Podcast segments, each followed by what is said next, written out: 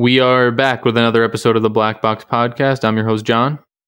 And I'm your host, Ahmed. And today we have a really exciting episode uh, with with our guest Ryan Brady, who joined us from Madrid today, which was I think only the second time that we've had a guest in outside of North America, but very cool. And um, Ryan tells us like a lot about his just life, his life story, and um, you will see very soon that um, you th- there is there's going to be a moment of the story that was just so unexpected to me, and I don't want to ruin it for you when you're listening to it. Just because you know, like you may have realized, we record our intros after we record the episode, so I'm not going to ruin the surprise. But uh, I think that's okay. obvious at this point. But yeah, okay. The one thing I want to yeah, say, let's just it's, let's it's impressive. Right yeah, we'll get into it, but I just want to say it's impressive that he is a TEDx speaker. So that's a nice little yes. flex. But uh, yeah, let's just get into it. A lot of cool let's, stuff. Chock full info. Yep, let's do it.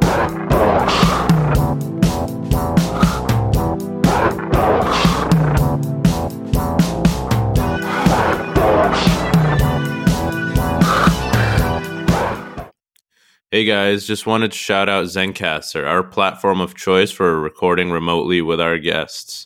Uh, they're sponsoring this episode, so tune in later to hear more about some really great offers. Hey y'all, we're really excited to tell you about Black Ice, the black owned jewelry business owned by Sean Moore, uh, our previous guest on the Black Box podcast. If you think if you think about it, Black Ice and like Black Box it's like it's it's almost like it's meant to be. Oh. Exactly. Um, yeah, but you know, we like to focus on investing in the show, so you know, we kind of look at it as we're partnering up with a asset class. You know, jewelry is considered an investment, and with the you know stock market and crypto being pretty volatile right now, and most for the most part going down, um, jewelry, especially precious metals, you know, gold and silver, those tend to preserve their value really well. So, you know, that's also another reason why we think it's a a good opportunity. But also, you know, I've worked with Sean in the past. I got a gift from my mother actually for Mother's Day. It was a pretty, a relatively custom piece, nothing crazy, but you know, Sean was quick, he was easy, he was responsive, the price was fair, and you know, we just met up and transaction was easy, and my mom loved the gift. So, yeah, if this all sounds good to you, check out Black Ice's website at Black Ice NYC, um, and at uh, all socials and uh, there's a V instead of an A for the black. So as you guys are probably used to with little letter substitutions by us, but you could find stock goods there. And Sean also specializes in custom goods with quick turnaround times. Yeah, uh, Sean does great custom pieces. I've seen a bunch of them on his social media. But um, yeah, he's also good for sourcing. You know, like watches, specific Rolexes, anything like that that you're looking for. He can also get you a better price than you know if you're going to you know a bigger name shop or someone that you don't really know that might try to gouge you on the price. So along with that, it's also supporting an upcoming entrepreneur. He's had a lot of success. He just celebrated his one year anniversary of the business. Had a really nice party, and um, let's get back to the show. All right, dope.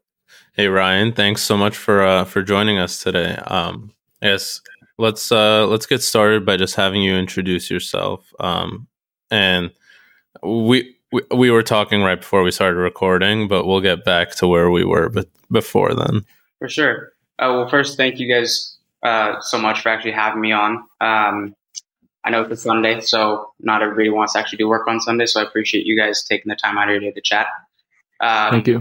I am from the Bay Area, uh, born and raised. I'm in Madrid, Spain now. I work remotely for a fantastic company called Digital Prodigee, based in Fort Lauderdale, Florida.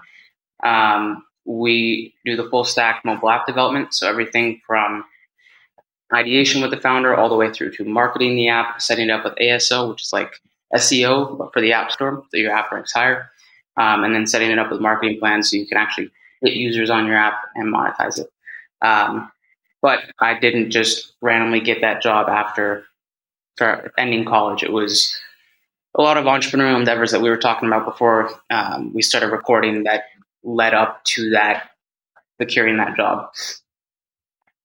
I guess you want to kind of run us down those previous endeavors that kind of led you up to this point again. Of course, yeah. So, uh, I guess it, it it all, and I didn't mention this to you guys before, but it all went back. It all started for me, um, and I had to really think about this to figure out where it, it started because entrepreneurship is not for everybody. It's there's highs, there's lows. It, it's hard sometimes. It's amazing sometimes. It's I mean, you guys know this. You guys are entrepreneurs. You you you know what it's like.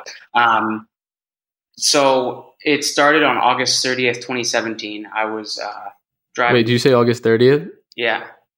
That's my birthday. That's, well. That's hilarious.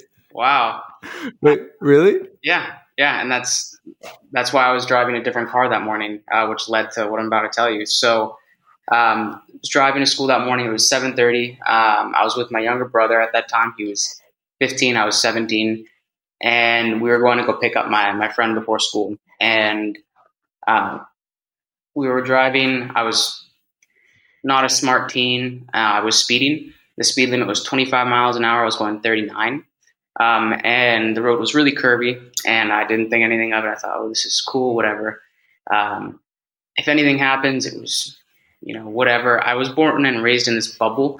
I never really left this bubble. It was, oh, I'll always be okay no matter what happens. I have a family, a mom, a dad, a school system. I'll get the dream job one day. I can just, you know, do whatever I want now. It's no, no problem hmm and uh, as I'm speeding, I go around a turn, and there's a construction truck in the middle of the road. And if I was driving the speed limit, it would not have been a problem. I could have just pushed the brakes, and it would have been okay, right? Uh, but because I was speeding, I realized, okay, if I hit the brakes, the car is just gonna go, you know, haywire and crash into this construction truck, which head-on collision at 39 miles per hour would probably kill me, kill my brother, and kill this driver as well. Um, and so I made the decision. It was instinctual. Uh, it was in, in less than like half a second I made this decision, which was to turn to the right to avoid this truck. But to the right, there was no road. Uh, there was an 80 foot cliff, and we went off the cliff. Car flipped six times on the way down, and mm, I was really lucky that my brother didn't get anything besides a few scratches, and we were just sitting one foot apart. Um, but me, just sitting, like I said, one foot apart from him, uh, I broke my neck, my back, my wrist, my elbow, my collarbone, and I had something called a traumatic brain injury, or TBI as it's known. And I was in a coma for a week. And Oh I'm not sure if you guys are familiar with TBIs, but they're they're like fingerprints in the sense that each one is totally unique. Even concussions that you get playing soccer or football are TBIs technically. Um, It's like a more severe kind of version of that. Right. When Of you get uh, when you get a when you get you hit your head hard and you're playing football, they'll tend to call it a concussion, but that's just a very low level TBI. Um, Okay. And uh, so mine affected me in a very interesting way. Um, I woke up from the coma and it wiped out my long term memory, and that was tough. Um, but I forgot two things that we all learn as kids at age 17 this was the set the sixth day of my senior year of high school. What do you guys think those two things that I forgot were? And The, all humans know these two things when they're they're kids. They learn them. How to tie your shoes? Think think uh, something that. Bigger? Say it again. that's just a generic. That's a generic thing that you learn when you're a kid. I feel like. Uh, I would say saying saying thank you, maybe. I don't know. So Uh, that was interesting. I I wish it was just forgot how to tie shoes and say thank you. Uh, I forgot how to walk and I forgot how to speak my first language, which was English. And so to compensate Oh my for the gosh. TBI, uh, I had lived in Mexico the summer before, and I woke up from the coma and could only I could understand English just fine, but I could only speak and produce in Spanish, uh, which was really interesting because you know in California in the Bay Area, there's a lot of Spanish speaking nurses, thankfully. Uh, but they would come in and start speaking to my parents in Spanish, and my parents were like, "No hablo español," and then they'd start talking to me in Spanish. It was all good, um, so they laughed at that. But that was what really got me started. It indirectly in entrepreneurship. I didn't, you know, wake up from the coma and said, "I'm going to start a business." No, not at all. Uh, it took about two years for me to fully recover from that. Um, I graduated on time, thankfully. It was a lot of hard work, um, but that experience really showed me that I, I thought I had to get straight A's in all my classes to go to a good college, to get a good job, and then I could live the dream life, um, whatever that was supposed to be. But this experience happened to me, and it was okay. I left class. I spent an entire semester doing homeschool, um, and I was still okay. I didn't get straight A's in my classes, and the world didn't end. Weird.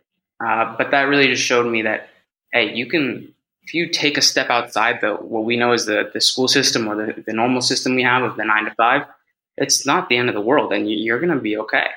Um, and so I realized, oh, okay, I want to take a different life path um, than what I would see as normal. And I thought, at that point, I thought I wanted to study international relations. And I saw I had some older friends that were studying it, and they were all in the U.S. studying it, and were you know sitting on the edge of their seat to study abroad. And I thought, okay, why don't I take why don't I first take a gap year in Madrid to see if I like the culture, the people, the lifestyle, and then why don't I do all my undergrad there so I can essentially be studying abroad for four years and then travel for way cheaper than it would be from U.S. to Italy. I mean, from yeah. to Italy in the, in the, summer, you can get it for like 17 euros, which is now because it's euros one to one. That's great. The train, right?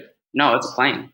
Look, uh, oh, plane? Yeah, plane ticket. Which in the U.S. it's uh, at least 500 to a thousand.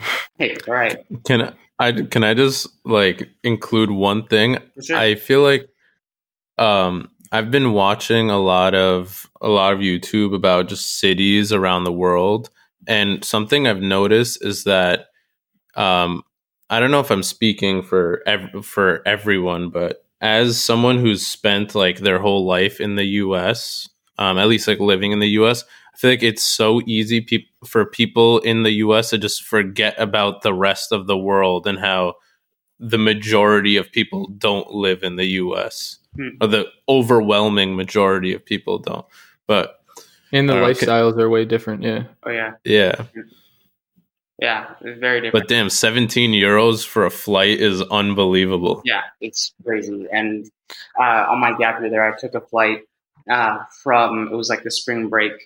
And the gap year was just four hours of Spanish class a day. And that was just painful to sit through. So many hours of Spanish class, but it was so, so worth it. Because um, now, you know, living there, um, speaking with people in Spanish all day, being really immersed and taking the classes, it really was what I needed at that time. Um, but on the spring break, I took a trip from Madrid to London to Paris, back to Madrid, and minus the hostel hostel costs, how much do you guys think that that was for the three cities in one week? In one week, um, only a few I mean, hundred, few hundred dollars. Do you have a guess? I would guess um, two. I'm gonna. I mean, you said 17 euros to start us off, so I'm gonna go really low and go 180 euros. 40 euros. Oh my gosh! what is that? Just you travel hacking your way around, or like no, you so, just finding good deals, or? Well, it's not necessarily travel hacking. Um, there's just this airline that's it's very well known uh, in Europe, at least, called Ryanair, and it's it's a really smart business model. Actually, they give the cheapest flights on the market, but if you bring like a, a checked bag or a, a carry-on besides just like a backpack on the under the seat, they'll charge you like fifty dollars for that, and that's how they make their money. Um, so okay. aren't you can just bring a backpack and you're you know all good and yeah. you don't have to pay any surcharges or anything like that. So I had that year, um, and I came back and I was working before I before I came on and did the gap year. I worked about six months at a, a cafeteria bakery. Um, and made some good money. Only made like uh, it was like five grand, and I was 17 at the time, and it was enough for me to travel and pay for my own food. I was I was very adamant on my parents not paying for any of my own food, and my travel when I was here It was kind of like a first, you know, taste of independence as an 18 year old. Um, yeah, and went out and came back um, after the first gap year, the first year I was in Madrid, um, and worked the entire summer again. And it was working mornings, which was tough because it was 6 a.m. to 2 p.m. But then I would go back, um, go back home, and I would just read books because I, when I was on the gap year, I had um, only four hours of school a day. So school ended at 1.30. I had the whole day to do whatever I wanted, which was working out, Okay. watching YouTube, whatever it was. And I saw this YouTuber named uh, Graham Stephan, who you guys are probably very familiar with. You, Yep. Ahmed, you know real estate. You probably know him very well. Um, Mm-hmm. and in one of his videos, he recommended um, a book, which was The Four Hour Work Week. And I've heard of that one. Yeah. yeah, it's a really good one. Um, and that was what gave me the first taste of entrepreneurship. Uh, and so after I would get off work at 2 p.m., um, I would go back home and just read, read, read, read, journal, journal, journal, plan out what I was trying to do, um, and just try to figure stuff out. Because you guys probably know this really well. Is like your first dip into entrepreneurship um, and I, I heard Alex Hormozi say this the other day in one of his videos. Like Jeff Bezos is a, it's a one like he is one of the rare ones that the first company they start, it you know becomes Usually, you're it. th- Yeah, the first try is a catastrophic failure. exactly right. And so, um, I you know, and this and my experience was it really was. But I'm so glad that I had that failure to learn everything I learned. You need them. Yeah, exactly, to learn. Um, and so I started that company. Um, well, I was having to get the student visa again to go back to Spain the next year to go to university here. Uh, and when I was driving, or my dad was driving me to Sacramento, the capital in California, to get um, what's called an apostille of Hague, which is like the international notary stamp, basically, that's valid in all, all, all around the world. Um, and when we were on that ride, I, I asked him, Hey, dad, you know, uh, I'm reading this book and they're talking about high income skills. I'm 18. I don't really know. I speak Spanish, but, you know, that's like a lot of people speak Spanish. It's not what I would think is high income. What do you think that I could help teach people? Um, and coincidentally, we were driving to Sacramento to get the apostille peg to get that document for the student visa. Uh, Mhm. And I had to figure out how to get all these documents. And I realized on this drive, okay, the the consulate of uh, consulate general of Spain in San Francisco will tell you all the documents you need to get, but and they'll you know list them out for you, but they won't tell you how to get them. You got to do all the googling and all the figuring it out and the research to learn how to get those documents. Yeah. And so I thought, hey, why don't I make a course and an online course? And that was the product of Study Abroad Student at the time. Um, and worked on the course. Um, I built the entire course in like one weekend because I was so happy about it, passionate about it. I had like my iPhone flashlight above my, uh, like above my computer for the lighting and all that kind of stuff. Um, really just like got really scrappy to make that. Um, Yeah. and built the website myself on WordPress. I had no idea how to code, so I just put some stuff together, some templates. Um, and then I visited a friend in Ecuador actually and was telling him about the idea. And he said, Dude, you don't have an Instagram account for it? I said, No, I, I don't like Instagram. I'm I would never want to post, you know, photos of myself and the company on Instagram. It's just I think it's so cringe when people try to show off on Instagram to dude, like this is your business. You've got to get an Instagram account for your business. I thought, oh, okay, interesting. Podcasting remotely can be challenging, but with Zencastr, the process becomes much easier. Zencastr is an all in one web based solution that makes the process pretty painless and simple. Um, Zencastr allows to bring you guys, our listeners, the best quality by providing crystal clear audio and gorgeous HD video when we record with our guests. Uh, Zencastr is also easy to use for new users and guests. So, you know, when we have people on the podcast who haven't used the platform before, we pretty much just tell them to show up with a computer, mic, and uh, headphones, and you're pretty much good to go. Um, Zencastr is pretty plug and play. Uh, but from local recording to automated post production tools, you don't even have to leave the browser to finish off your episode. Use the code zen.ai slash blackbox and enter our promo code blackbox. You'll get 30% off the first three months of Zencastr Pro. It's time to share your story. I guess that was just to butt in for a second. Yeah. Um, I guess that was like pre Instagram or like as Instagram was becoming like way more of a marketing platform that it is today, This- right? Because it used to just be more like maybe some ads from a celebrity, but like mostly selfies and still like videos of where you what concert you went to? That's that was my perspective in, of Instagram, but I was also 18 and I didn't know the business side of Instagram at that time. I had just seen it as oh, yeah. people go to parties, take photos, post it on there. I didn't understand you could use it for business. This was in either 2018 or 2019 at this time, um, and so he helped me because he had he had made an Instagram account um, and for his drone business. So he would take drone videos of tourists that came to visit Ecuador and would go hiking or whatever, and he would like be their drone cameraman. Um, it was a cool business mm-hmm. idea, uh, and so he taught me how to build the actual Instagram account. Uh, and I came back to Spain and worked on the Instagram account a lot. And I thought, okay, I'll get so many followers, and they'll just buy the course that I have linked in the bio. I didn't know mm-hmm. about ClickFunnels or I didn't know about internet marketing or anything like that and how any of that worked at that time. I just thought if you build it, they will come. Uh, I have a shiny Instagram profile that you're going to buy from me. Uh, boy, was that wrong. And so I was, uh, I was trying to make content. I didn't know it was content at that time. I just thought it's videos on Instagram. Uh, yeah. And I was going around the campus I was on, and this was actually really fun for me. I was there's this campus has about 30, 30 40,000 people on it from all over the world. And a lot of them were mm-hmm. studying abroad. A lot of them were from Spain that studied there. Um, and so I would walk around listening for an American accent. I would just walk around campus listening until I heard, you know, people talking in an American accent and said, Hey, are you guys studying abroad here? Um, and they said, Yeah, yeah. I said, You from the US? I said, Yeah. Would you would you be open to me interviewing you or taking a, a few minutes to record a clip. Um, like we could do it right now if you want. And some of them were very kind about it and helped me. Some of them were like, F off, whatever. It was all good, right? It was a good uh, experience to learn entrepreneurship and what was step out of your comfort zone. Exactly. You know, going up, taking rejection. Um, one yeah. of the big things in sales you got to know how to do is taking rejection. Um, and so it was a very, very big step out of my comfort zone. And then what happened was I was getting pretty distracted by all the party life in Madrid.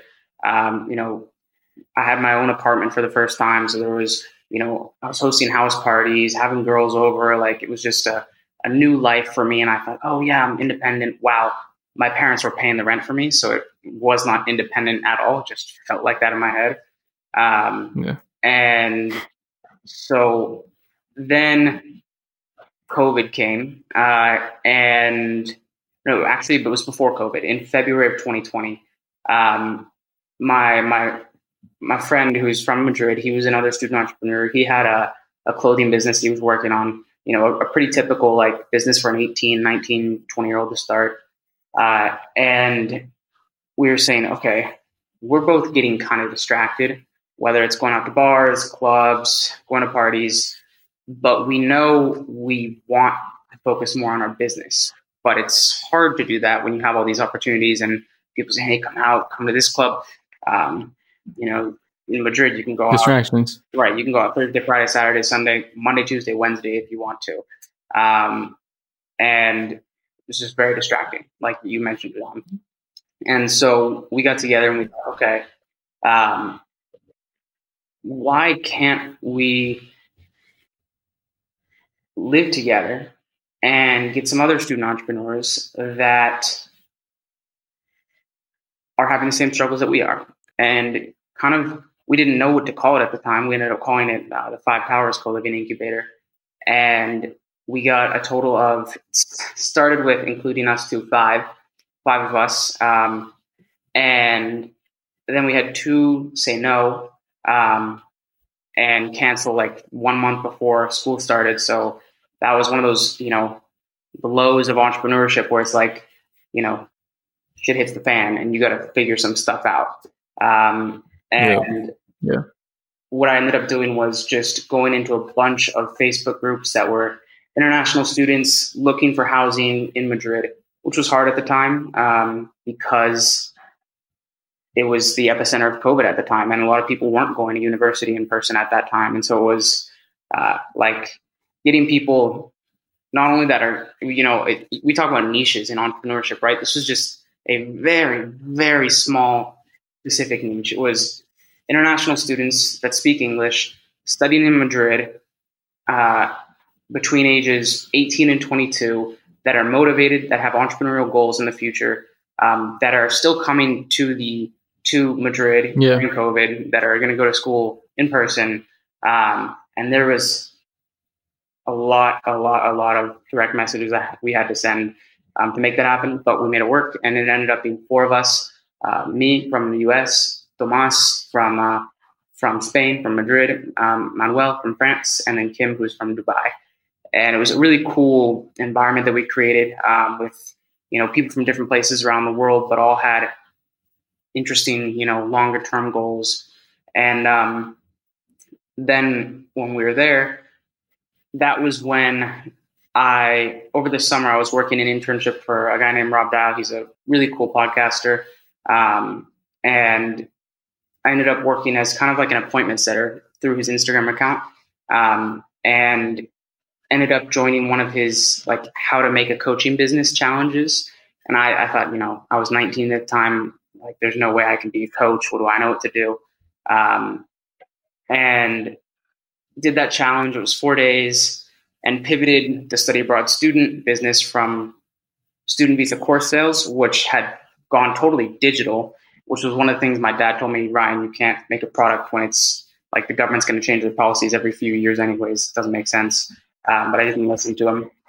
And essentially pivoted that business to a coaching business, which was for students that are studying abroad not the 99% that study abroad to party um, and just have a good time because grades don't really matter when you study abroad from as an American going to Europe or wherever you Yeah. go.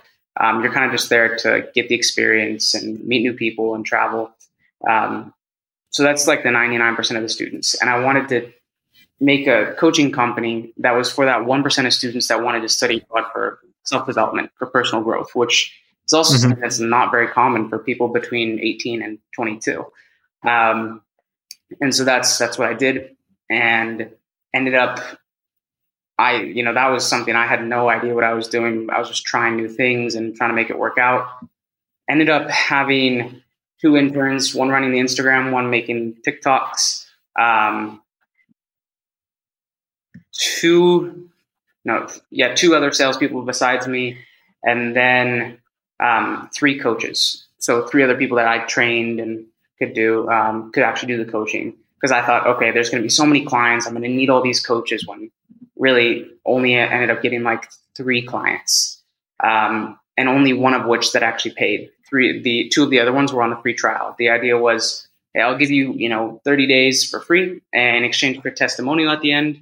And the idea was after these 30 days, uh, if they wanted to continue, I would offer it to them for a six month commitment, uh, which was $125 a month. Um, and so over six months, it was that was the uh, how that worked. And we had gotten the clients at the co living incubator, but they didn't really feel like so much as clients, as more of roommates that are paying a little bit higher fee to live in this environment that we're creating. Um, so this, when I got my first deal with that business, which um, she had to like send me $125 over PayPal, and when that $125 like hit my bank account and like the PayPal account, I was like, oh my god, this is crazy. I was 19 at the You made money. first time you you build a business, you create a product, and you sell someone the product, you're like, wow, like this is business. Crazy. I, I thought this was just for the adults. I didn't know I could do it too. Um, and that was my perspective at that time. Was, so that was really, really cool. Um, and then from there, that business, I continued doing a lot of sales calls and that was on top of studying at the time, which was, you know, 20, 25 hours a week, uh, class and homework, that kind of thing, typical college schedule. Um, and then after class, I would come home, do sales calls for study abroad student of business. Um, and that, you know, looking back on it, that was such a hard product to sell, but it was that experience and, you know, talking about the failure that and what you learn from the failure, it was you know the hundreds of sales calls that I did that taught me how to sell and um, set an appointment on Calendly, how to DM someone on Instagram, just from a random follower that you have to book a call with you, then how to frame the call, how to actually talk to them, and then how to you know close them on the call or not close them on the call. Um, so that was super super helpful for me to do.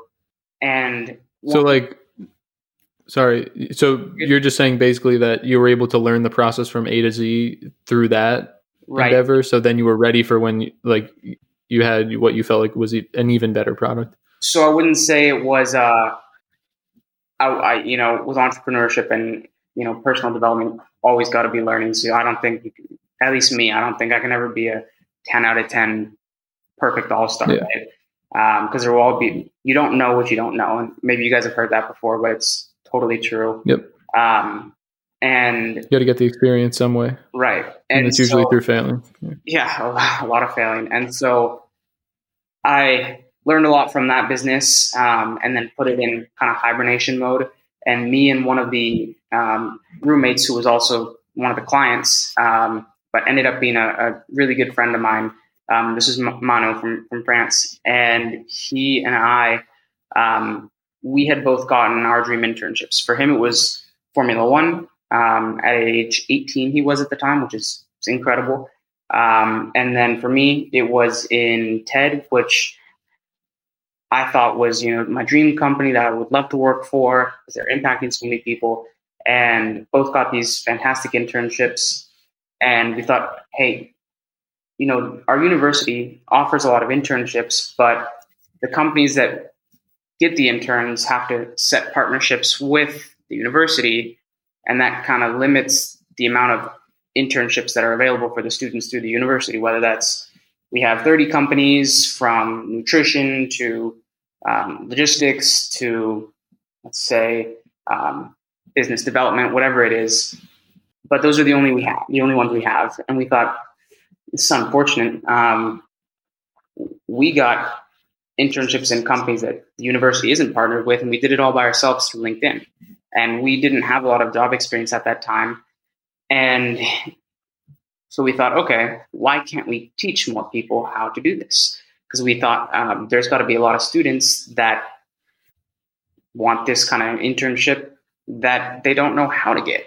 Um, and so we didn't want to make it into a course and then just sell it.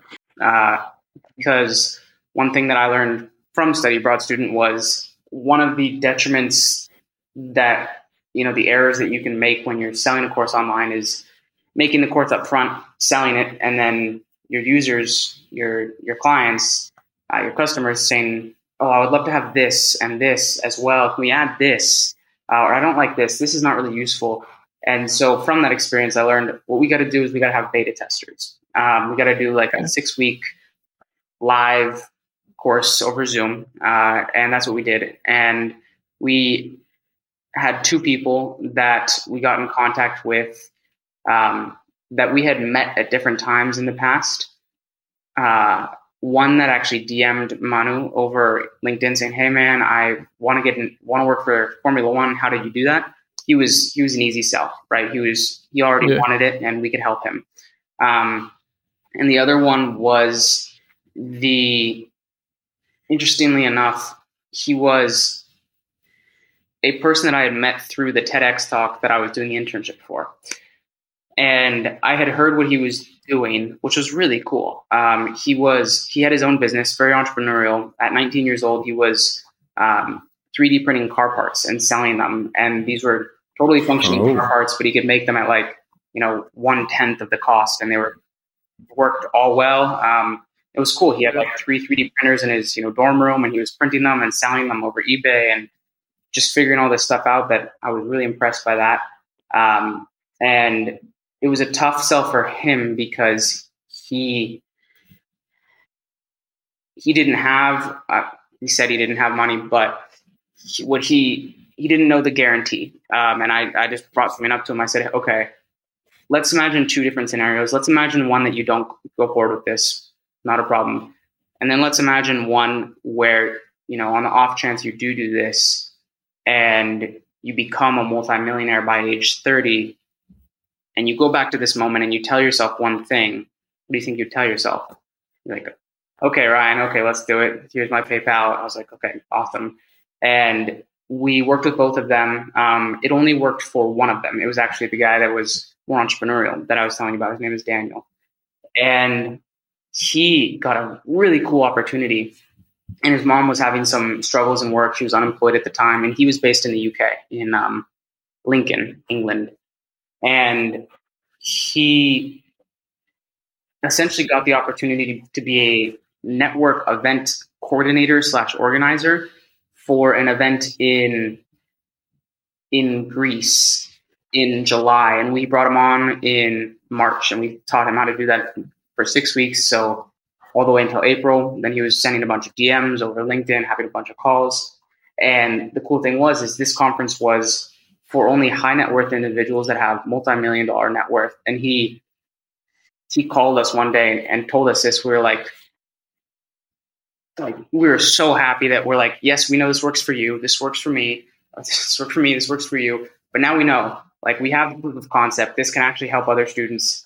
This is fantastic. Um, and so we, we built the course, and that is where our student life, um, student visa issues, COVID, I had to go back home um, and was trapped legally in the US for about eight months because of student visa issues and how I like overstayed the visa because of COVID. But then the court said it was legal. It was just a giant bureaucratic mess. Um, but because of all that, we couldn't continue selling that course um, and doing all of that. And so, fantastic opportunities. And then uh, I did my the semester when I went back to the US. I did it digitally, like over Zoom. Not person, you know. Some people like the virtual classes. I didn't like it um, compared to the in person.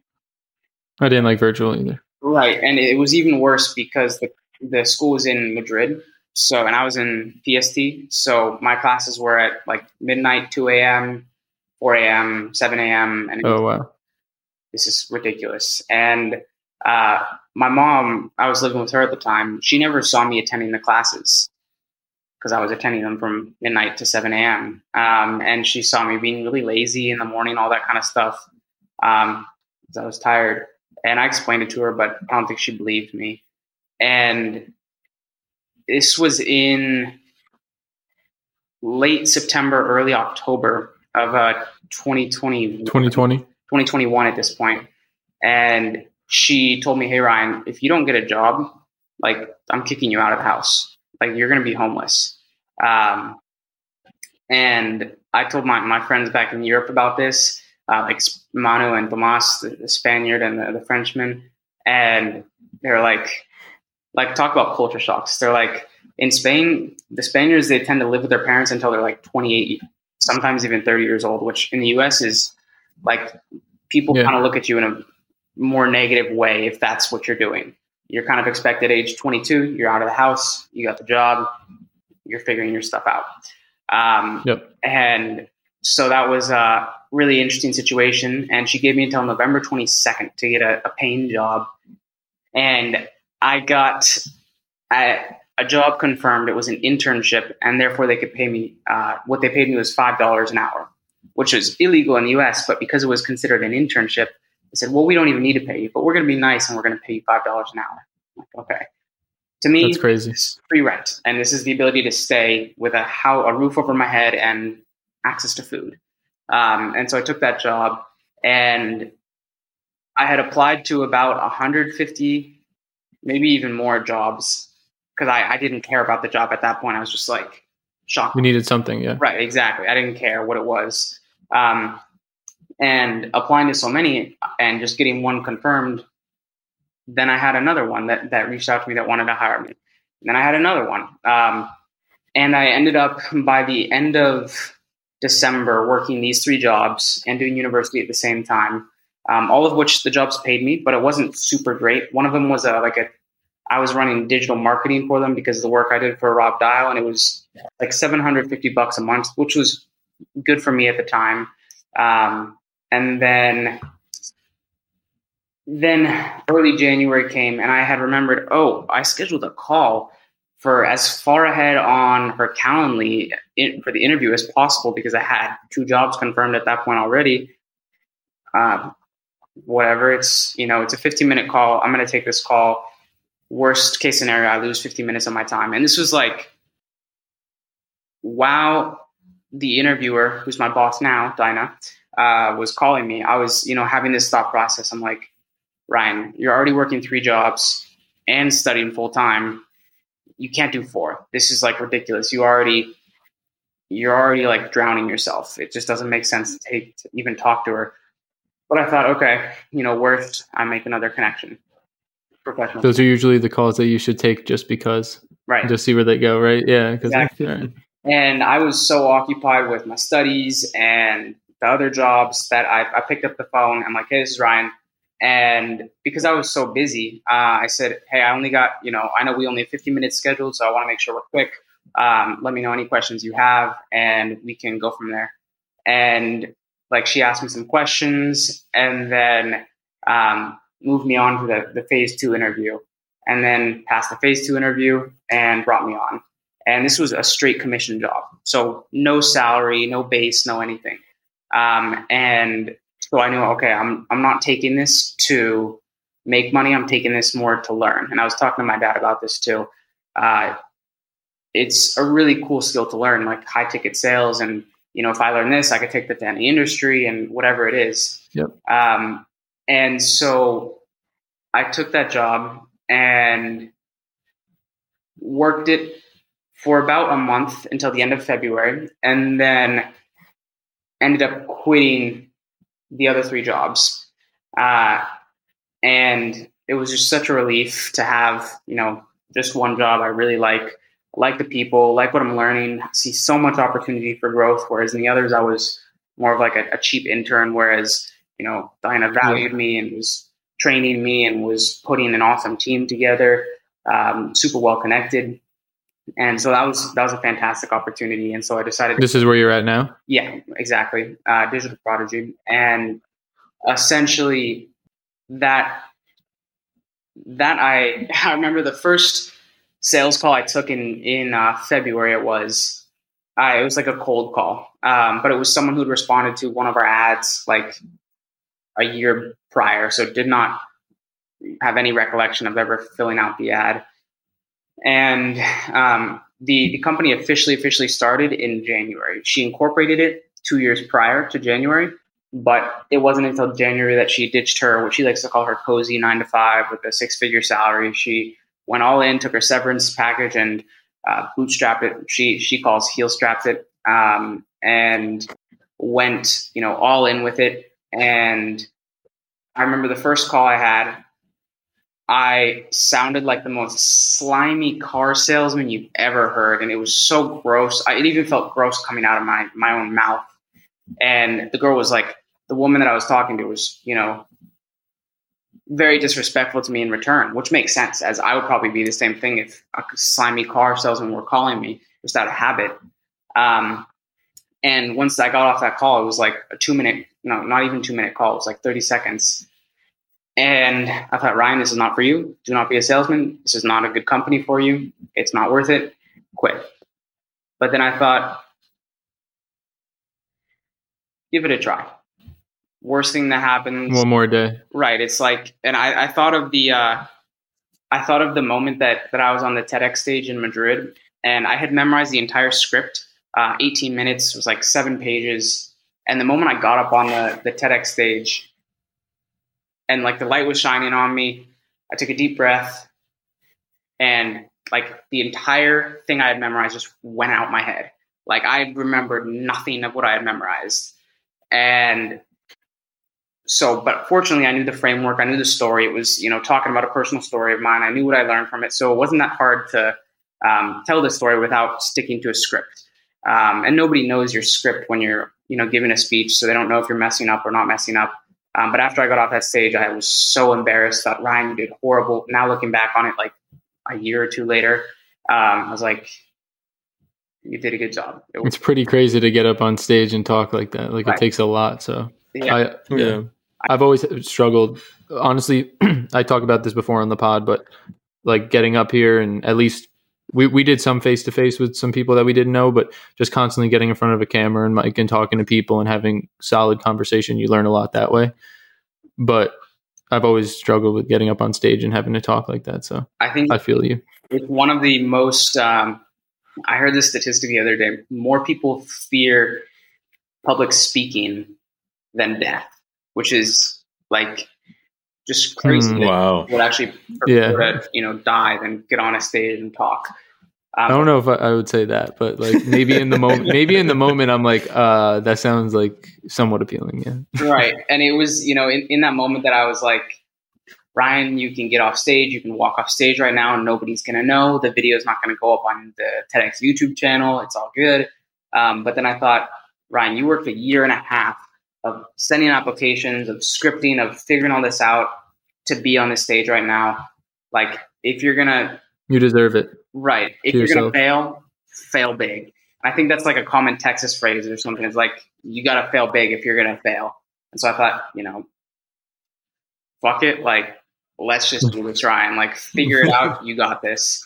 Um, and, you know, we were talking about like getting out of your comfort zone. Um, and that was one of those moments that was a huge step out of my comfort zone, actually staying on that stage. Um, and so where was I? Um, that is what led me to Digital Prodigee. Um, it's a really cool company that I'm super lucky to work for. Um, we did, I had one question Yeah. about the the business model. sure. So, do you guys have developers on in your company that are helping make the applications, or are you working with the companies that have their own developers? So we uh, we work with founders, entrepreneurs, SMB owners, um, coaches, speakers, authors, people that have a random app idea but don't know how to bring it into reality. People that maybe they've said, "I got an app idea. Why is this not a- an app yet?" You'd think it is, you know, that kind of thing. Um, so that we have the entire development staff. Uh, we got 17 developers now, uh, two two lead designers, two project managers, uh, Dinah, the CEO, and then me and two other um, of the sales team. We got Eric and Cam, fantastic salespeople, um, and we're we're definitely loving it. Um, and you guys, That sounds dope. it's really cool, and you guys are really familiar with startups and how hard the grind is. Um, and me, after like starting three of my own that all failed and never made it past like four figures in revenue, it uh, I knew taking a big risk if you're just starting with a company that's a startup. Um, Yeah. But we, from January to July, um, we made it to seven figures, so a million dollars in sales, which was you know incredible for a Wow. startup. Um, and I remember the moment we made it past seven figures. Um, it was like a, a sale that I did, and so it was really. It just felt really cool to You're contributing to something. at, at the end of our the our end of day you know call. I said, "Hey guys, you saw that notification? We made it to seven figures, and we wanted to make it to seven figures in seven months because it just has a cooler ring to it. Seven and seven. Yeah. Um, Mm-hmm. and so we made it like I think it was the last day of July, so we had just barely made it. Um, and it's it was kind of a mystery at first as to why it was such a successful company so fast. And then we realized, um, interestingly enough, the entire staff has the same personality type. And so this was by pure chance. It wasn't like, hey, take a Myers Briggs 16 personalities test for your interview. It just happened. Like we we talked to the people, all the team interviewed them, and then we decided to bring them on. We're like, hey, can you take this personality test? We're just curious what your personality type is. ENFJ, ENFJ, ENFJ. And we're like, what the heck is going on? This is I'm ENFJ. you are perfect. You guys got any developer positions open? we will put you on the front end, get you out of your comfort zone. And uh, so yeah, yeah, I do more backend. it's uh, the, the the chemistry that we have is incredible, um, and we're doing some really That's it. cool stuff, and that's definitely one of the main things that brought us to that seven and seven um, is the chemistry that we have as a team. Um, I went to uh, the Ryan Pineda Mastermind in Vegas like a month ago, or at the end of September, And a lot of these business experts were talking about scaling and like, what's the trick to scaling? How do you scale? How do you bring your company from, you know, 100,000 to 10 million? And the main thing that all of these business experts were saying was it's the team, it's the people. Um, and once you have that, that's how you, you know, you want to pick A players. Like taking that right out of the mouth of Hormozi. Like you're gonna take A players and then get them working for your company, and some really cool stuff can happen. Um, and so, I when I started there, I had no idea about mobile app development. Nothing. I mean, I, I could open my phone and look at apps and like play on apps or use apps, but that was pretty much all I knew. Um, yeah. And then once I started learning like the statistics, um, I get some crazy stuff. And on a lot of the calls I'm on, I, talk to these um, these entrepreneurs, these business owners, and tell them these things, and their minds are just blown. They're like, "Wait, why don't I have an app for my business yet?" Because um, apps right now are like in this weird phase um, where websites were in the late 1990s, where half of businesses are saying, um, yeah, I'll get a website. I'll make the website. I'll get on the internet. The other half are saying, you're getting a website and you're wasting money on the internet. What are you doing? So it's it's in that phase yeah. right now, which is really interesting, you know, place to be. And um, one of these one of these uh, statistics, which is how many hours do you think were spent on mobile apps worldwide, Google Play and iOS, um, in the last quarter of 2021? So globally, all the phones on the planet, Android and iPhone, how many hours do you think we're spending? In three months. In three months, yeah. I would say the average person probably spends what a third of, maybe not a third, uh, like a quarter of their t- total lifetime, maybe on their phone. I wouldn't be that surprised if some people's screen time is like six hours a day, right? So what? Was it six? Like hundred years or something? So it's six times times 180 days times the number of people with phones in the world. For three, I'm I'm just gonna guess 90 days for the last quarter. Oh, 90 days, a yeah. quarter. Thank you there. Yeah. Uh, let's see. I'm just gonna guess. Wait, what unit should we be in? Should we be in hours, days, years? Years. What years. unit? Years, John. You years. on the right path. Higher? Oh, yeah, higher or lower? You were right with years. I'm not going to give you a hint more than that. Okay. Like 250 years. Okay. I'm gonna guess. I'm gonna guess 10 million years. 53 million years. oh shit! I was like, "You're way too high." Fifty-three million years. I heard that. I was like, "That's what? insane." What?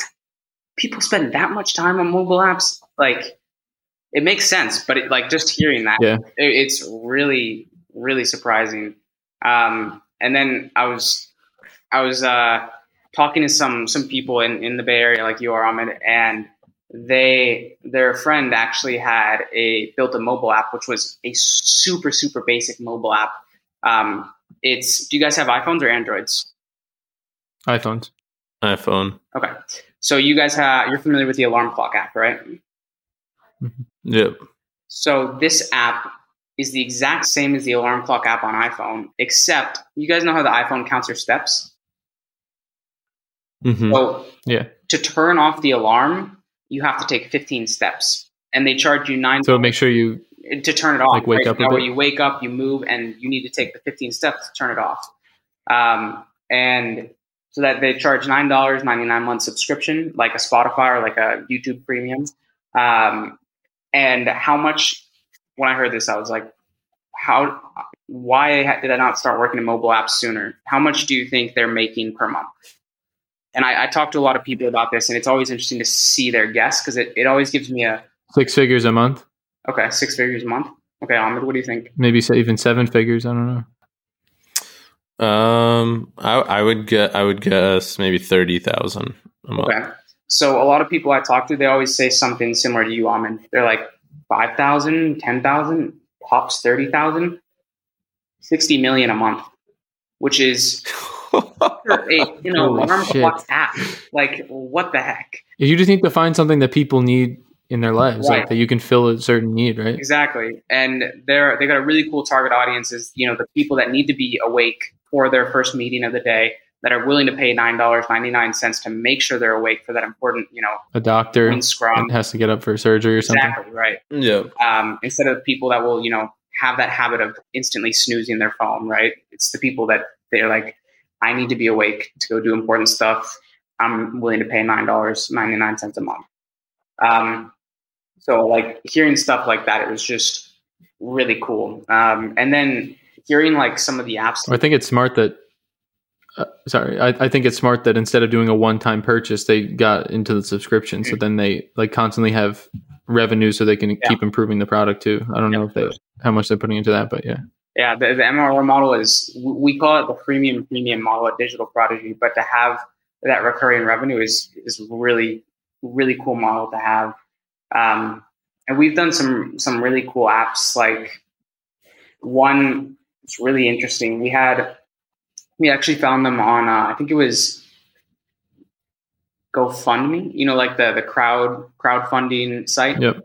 Um, and they were working on a problem because these their four parents, all which had um, a close family member abducted, like a chil- uh, uh, someone under eighteen, and we reached out to them and we brainstormed with them and we ended up working with them.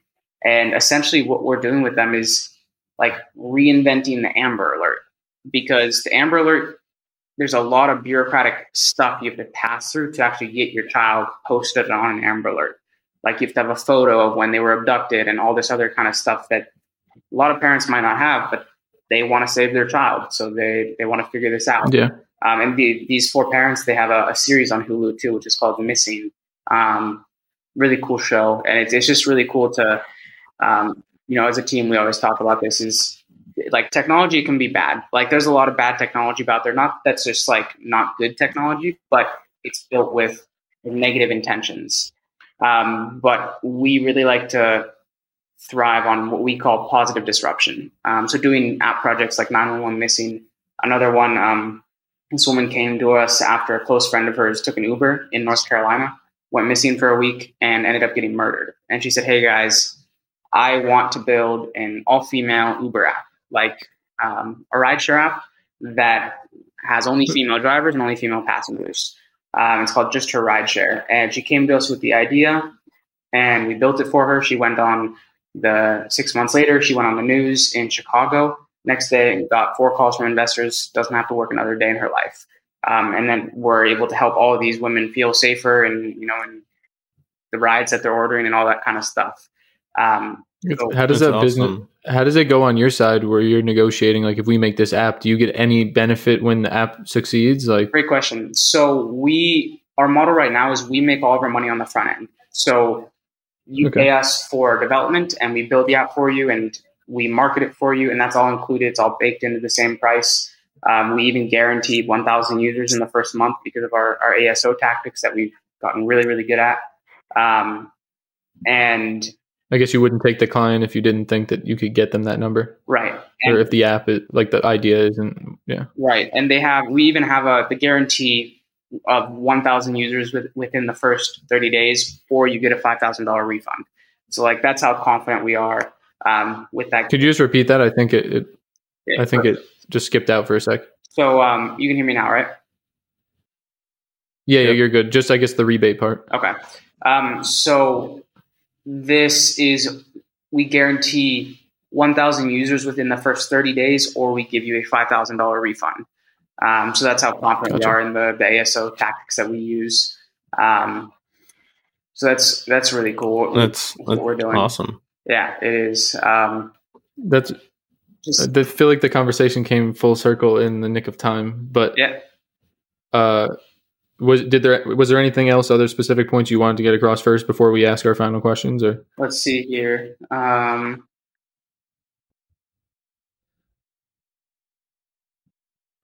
I feel like it it all started to tie together right at the end. I think uh, Yeah. one- It was dual. It was cool. I mentioned the, the website thing of like websites in ni- late 1990s being mobile apps right now.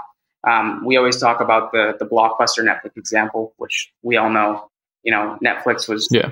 Going to be Yep. they wanted to be bought out by Blockbuster, but it didn't. And then look where it is now. You know, so that's They took over. where mobile apps are at this point. Um, so I'll open the floor for your last question. Thank you. Well, yeah, no, I feel like that makes a lot of sense because if you think about it, we're only more and more becoming reliant on our Yeah. mobile devices. I mean, we're way beyond that point, but like now VR, AR, and stuff related, Hmm. we're going to be like soon escaping into a reality in terms of that. Right. And also, there's this common thing that I've noticed in web development because I usually I've done apps before, but I mostly do web development, and that is like whenever you get it on a mobile device, it never looks as good as it does on the Yeah. actual computer. Mhm. So it's better to sometimes have an alternative app to complement the mm, uh, desktop. Absolutely. Yeah. Like LinkedIn, Yeah. But uh, um, you got the website and you got the yeah, exactly. Yeah. I, I remember seeing I don't remember the actual statistic, but I remember seeing a statistic that showed like a pretty significant like um uh amount of the population uses their smartphone as like their primary computer. And I I had never knew that, right? Because I work a job where my entire job is on a computer and I use my, I have a personal laptop that I use on a daily basis, but for a pretty large group of people, you, you have your phone, and your phone is way more than powerful enough to do everything you would need on a computer. Yeah. And I don't know, I think that's exciting for the like mobile app industry and everything that also touches it. Um, but Ryan, specifically for you in terms of my like final question, um, so you've you have like a crazy crazy story that you've told us but um what's next So right now, um, I am working on a project that um, I also uh, talked to Dinah about this. She's all good, you know, no non compete saying we're we're to fire you if you work on another project at the same time. So we're all good there. Um, a lot of the coaches and speakers and authors that I talk to on these, you know, sales calls to build mobile apps for them, uh, I realized, okay, I can actually help them with something that I know how to do. Um, and that's what I started doing. So, what that is, is getting them on the TEDx stage because a lot of coaches, authors, speakers, they want that, you know, one level up of the personal credibility, personal branding. Um, maybe it's to fight the imposter syndrome they have or whatever their reasons are. Um, and so a lot of these conversations I have, I, you know, I'll ask them at the end, I'll say, and, you know, I could tell you're such a, a thought leader just from the conversation we had. And they genuinely are some amazing people that I'm talking to. Um, Yeah, why haven't you done a TED talk yet? And the response I normally get is, I don't know how.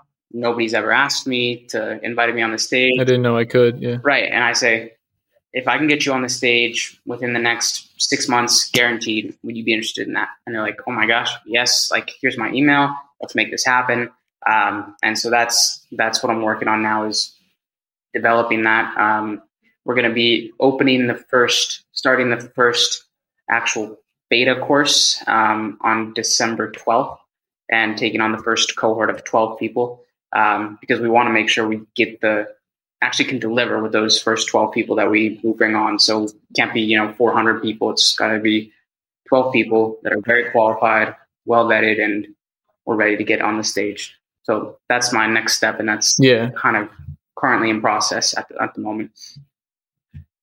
That's awesome That's That's sick. awesome. So you you j- you know because you had already interned there what type of candidates that they want to put up on the stage. So you just kind of work with them, and Right. So I that's the plan. Yeah, from in, you have some insider info in a way. it was from interning there as well as um, getting on the first the first stage I got in Madrid like a year ago, and then I have my next talk on the November sixth, and that's a TEDx uh, Oh, Brayford Pool, which is in Lincoln, England, the same place Daniel well, I mentioned to you before is is located at. Mhm. Um, and so I thought, okay, if I did it once and I confirmed my second spot, haven't given the talk yet, you got that in what two weeks, something like that. Um, I, why can't I help other people do it if I know how to do it? And turns out a lot of these people actually they want to do TED, TED talks, but they just never thought they actually could, and that's where I can help them. Yeah, It definitely comes off as one of those things where it's like very selective and you have to be like reached out to or something, you know? Right. It's uh. but I feel like I. Well, I was, I was just gonna say uh, Oh, it's some sometimes you're invited, but um, the the the part is just finding the application and applying and knowing how to frame your idea right um, to be able to get have a higher chance of being accepted. Um, Gotcha. so that's the strategy. yeah. Without Yeah, giving no. away too much of the secret sauce. Exactly. Awesome. Well, Ryan, thank you so much for for joining us on the Black Box podcast. Um, do you have any like social media that you'd like to share? I, don't- I mean, any anything like I know you said you have that TED Talk coming up. That's really exciting. By the time this airs, you will be a two time TED Talk participant. Not yeah. knocking on wood, but Yeah. I know you're gonna kill it for the second time. But um, for sure. Um, I was yeah, anything you want to join? LinkedIn. Um, Ryan Brady is my LinkedIn account. I don't know if there's a special tag you have to give for LinkedIn, um, but that's where I'm primarily on LinkedIn. Um, that's where I do the majority of my work on, um, and gonna be We'll add you right now. piping up the you know turning up the, the Instagram soon. Um, but right now it's just I've, I literally have two posts since 2014. So it's always just been like a I think it's been a deep deep like problem I've had or insecurity or whatever it is of like no I can't post on Instagram or I I don't want to. I think that's what it was. Um, but I know come New Year I'm going to be really pumping it up on Instagram, making awesome content for to help people, whether that's coaches, speakers, authors, entrepreneurs, um, college students on how to get their internship. I'm still deciding on which content I want to be posting on that account. Um, but Ryan Brady four is my Instagram account. So LinkedIn and Instagram are, are what's best right now. Awesome, awesome. Thanks so much. Of course, Uh, well, Thank you, if they want to as well, they can also follow Digital Prodigee on Instagram. Um, Digital Prodigee with a double E at the end. We had a a company that we are uh, suing with a cease and desist right now because they're uh, Digital Prodigy with a Y at the end, and we trademarked the name. And um, they've been they're like a very scammy company. They've scammed people, and like you can go on a Facebook group, people complaining about the scams, and so we just had to get that covered. It's double E, not the Y. Gotcha. Nice. You gotta Thank- clear that Thanks up for first, yeah. clarifying that, though. Yeah, but um, to everyone else, I'll make this quick at Black Spo- at Black Box Podcast. No, no A in the black everywhere. Thank you so much for listening, and we will see you next week.